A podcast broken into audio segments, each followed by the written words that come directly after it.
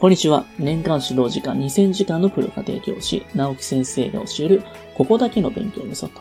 今回も6年生で成績が伸び悩んだ時の学習法、社会についてお話ししようかなと思います。それではやっていきましょう。記憶力を高めるコツ。まず、社会は覚えなきゃいけないことが非常に多く、暗記が苦手な子供にとっては、頭が痛い科目だと思います。しかし、記憶力というのは、工夫次第で飛躍的に高めることができます。ここではそのコツを紹介したいと思います。その1、五感を使う。記憶には短期記憶と長期記憶があります。短期記憶には一時的にどんな情報でも保持するもの。長期記憶は重要な情報を長期にわたって保ち続けるものです。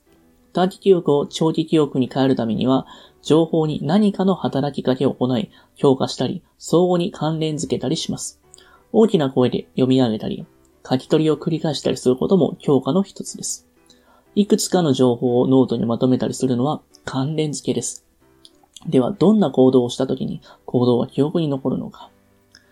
バーノン・マグネセンの記憶の研究によると、行動と記憶に残る割合について話しています。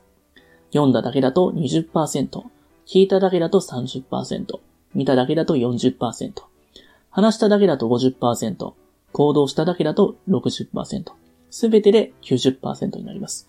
この結果からわかるように、インプットだけだと記憶に残る割合が2割から4割に対し、アウトプットすると5割から9割にも、えー、記憶力が上がります。つまり文字を目読し、耳で聞き、実物を見て自分が話す。そして身体動作。例えば走ったり踊ったりします。すべての組み合わせの順番に効果が高まることになります。まあ、実際体を動かしながら運動なんてできないよっていうことはないです。読むところを指で指したりとか、話しながらリズムを取ったりとか、書き取りをすればいいのです。組み合わせることがコツですね。ご家族でクイズ形式で問題を出し合うこともおすすめです。ぜひ実践してみてください。続いて、記憶のコツその2、復習についてお話していきます。記憶を保ち続けることは言い換えると忘れることとの戦いになります。ここで心理学者ヘルマン・エビングハウスの記憶に関する研究に触れてみましょう。20分後には42%忘れ、58%覚えていた。1時間後には56%忘れ、44%覚えていた。1年後には74%忘れ、26%覚えていた。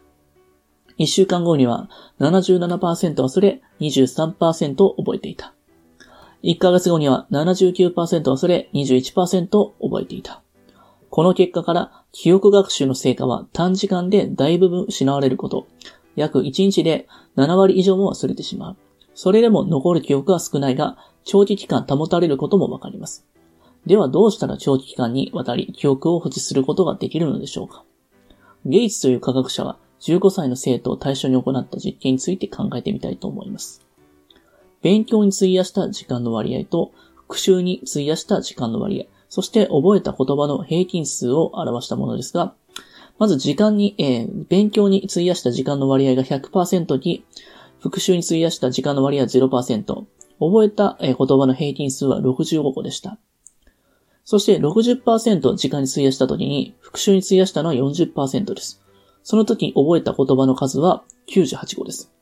そして勉強に費やした時間の割合が20%に対して、復習に費やした時間の割合が80%の時は、なんと覚えてた言葉の平均数が137個ということになります。この実験は全く意味を持たないデタラメな言葉のリストを全員で同じ時間をで覚えるっていうものだったんですが、100%知識をインプットする時間に費やし、復習を全くしなかった生徒と、知識をインプットする時間が20%で、残り80%を復習に時間を使った生徒とでは、復習を全くしなかった生徒の2倍以上の言葉を覚えているということの結果になりました。つまり記憶をインプットする時間よりも復習する時間が長い方が効率的な勉強と言える実験結果になったのです。これで復習の重要性が理解できたと思います。ただし、闇雲に復習すればいいというわけではありません。タイミングも重要になります。脳の性質を考えて効果的だと思われるタイミングは、勉強した翌日に1日、その1週間後に2回目、その2週間後に3回目、その1ヶ月後に4回目となります。私の、えー、まあ、塾、エレンではですね、学習サイクル、え宿題をやって2週間に一度のチェックテストを行い、そしてテスト直し。1ヶ月に一度の実力テスト。そしてまあ期間講習、そういったものを含めてやっています。このように忘れにくいタイミングを見計らって勉強することが非常に大事になります。一度だけの学びよりも反復継続して学ぶことで記憶は強化され、長期記憶へとも移行していくのです。エイビングハウスの研究から学んだ直後の忘却が大きいことが分かっています。比較的短時間のうちに何度も復習すれば、とても高い割合で記憶を保持することが可能になります。続いて、地理分野の覚え方についてお話していきます。この分野は地図を使った学習が欠かせません。地図を用意して壁に貼りましょう。100円ショップなどで売っているものでも構いません。普段学習するところ、リビングや学習机の前に貼るのもいいのですが、トイレの中などリラックスできるところも大変効果的です。学習を意識的にだけでなく、無意識的にも行うという効果があります。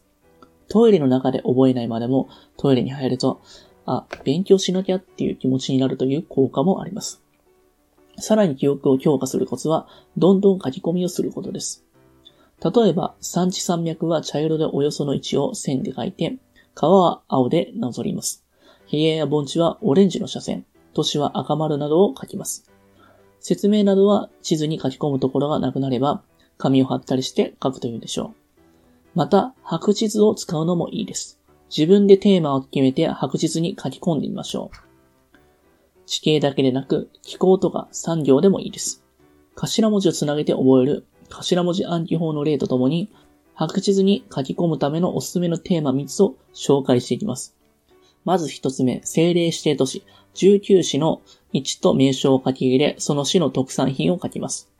続いて、特徴ある農業。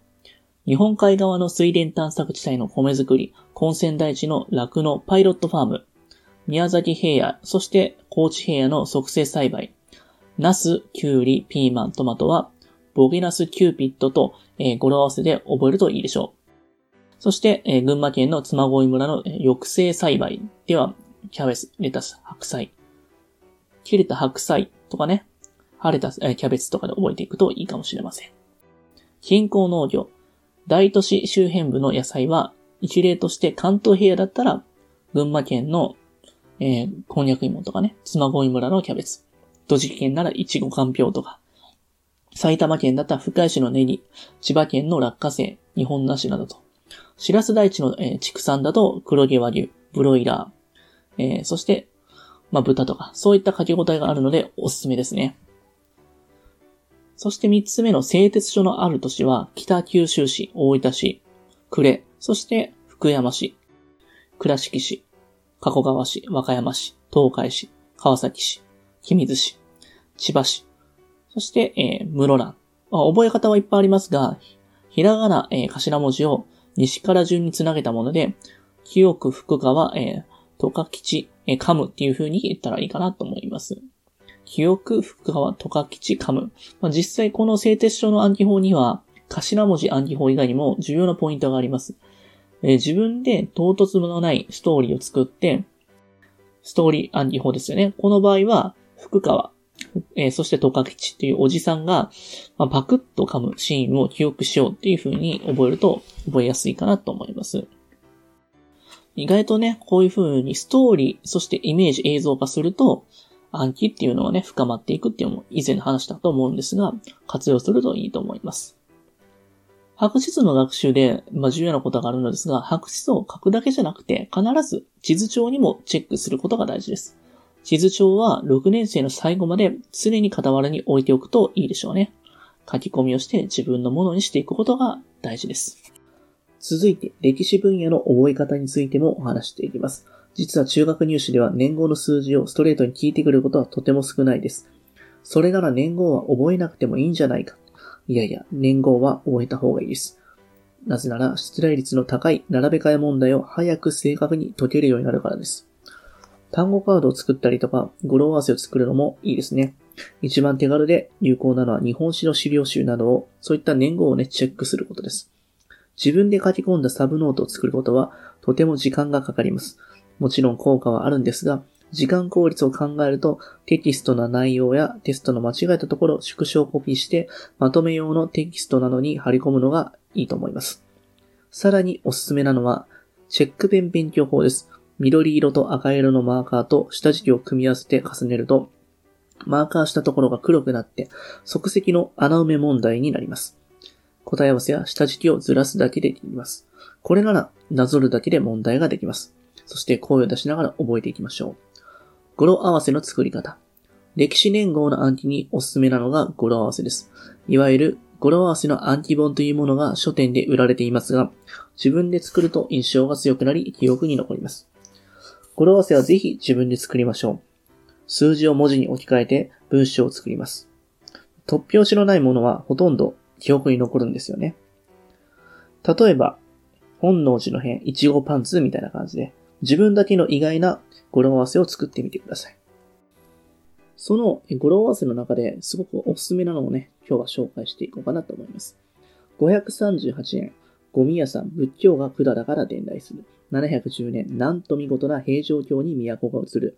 794年、泣くよ坊さん、平安京に都が移る。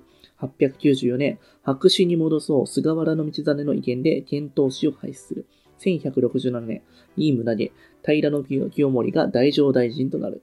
1549年、以後よく広まる。キリスト教が伝来する。1582年、いちごパンツ本能寺の変が起こる。1600年、人群れ王になる。関ヶ原の戦いですね。1853年、一夜で降参、アメリカのペリーが裏側に来航する。1873年、嫌なみんなに徴兵令。1889年、アジアの中心でいち早く大日本帝国憲法を発布。1894年、一発、えー、急所、違い法権、撤廃。1904年、行くわよ日露戦争。1937年、戦、えー、涙の日中戦争。1941年、行くよ人々、太平洋戦争。1942年、行くな二人で、沖縄復帰、日中共同声明。このように語呂合わせを覚えていくと、えー、すごく覚えやすいのでお勧めします。続いて、歴史漫画は何がいいってお話をしていきます。まあ、歴史が苦手な人は歴史漫画は読んでください。そういう塾はね、結構あると思います。歴史漫画で大まかな流れをつかんで、塾のテキストに戻る。そうすると頭の中でイメージがつかみやすくて、結構入ってきます。太文字の語句を暗記した状態でもう一度漫画を読むと、もっとね、記憶が鮮明に戻ってきます。歴史漫画は図書館で借りるんじゃなくて、ぜひ買ってみてください。それは繰り返し読む必要があるからです。ただし、日本の歴史全集みたいなものだと量も値段もかかるので、あまりね、買わない方がいいかなと思います。まあ、買ってもね、読まなかったらゴミになってしまうんで、漫画とかだと普段から読めるかと思います。私の、まあ、生徒とかから昔以前ね、そういうの寄付してくれたりとか、そんな文庫本タイプのものをね、置いていってくれたことがあるんですけれども、これは小学校3年から6年まで奪いようにして他の生徒はね、読んでましたね。まあ、きっと面白いのかなと思います。まあ、意外とね、何巻かなくなったりして、えそのとこ気になったりっていうこともあるのでね、まあ、セットでね、ちゃんとね、揃えて、え買うのもね、いいと思います。最後に、まあ、こんな時間はないというね、お子さんとかにおすすめなのが、まあ、中学入試のね、攻略本っていうね、こういった歴史漫画の上下巻セットのやつの、えー、学習研究者から出てるやつなんですけど、これは非常におすすめです。これは、まあ、あの、昔僕のね、教わった先生とかにね、教えてもらったんですけれども、まあ、ネロンもお手頃ですしね、さっと読めるのがいいかなと思います。まあ、このようにですね、社会の、え、学習方法について話してみたんですけれども、いかがだったでしょうか？結構ためになることあったんじゃないでしょうかね？ぜひね、この、え、休みの時間の時にはですね、こういう漫画とかいろんなものを駆使して暗記にね、時間をかけてみるのもいいと思います。今日もありがとうございました。最後に、えー、私たちからお願いがあります。こちらの番組の配信を聞き逃さないためにも、各ポッドキャストでの登録やフォローをお願いいたします。ご意見、ご質問につきましては、説明欄にある番組ホームページよりお問い合わせください。そしてですね、家庭教師エレンはですね、まあ、現在、LINE アットの方でもね、有力な情報を発信してますので、ぜひぜひご登録ください。それではまた。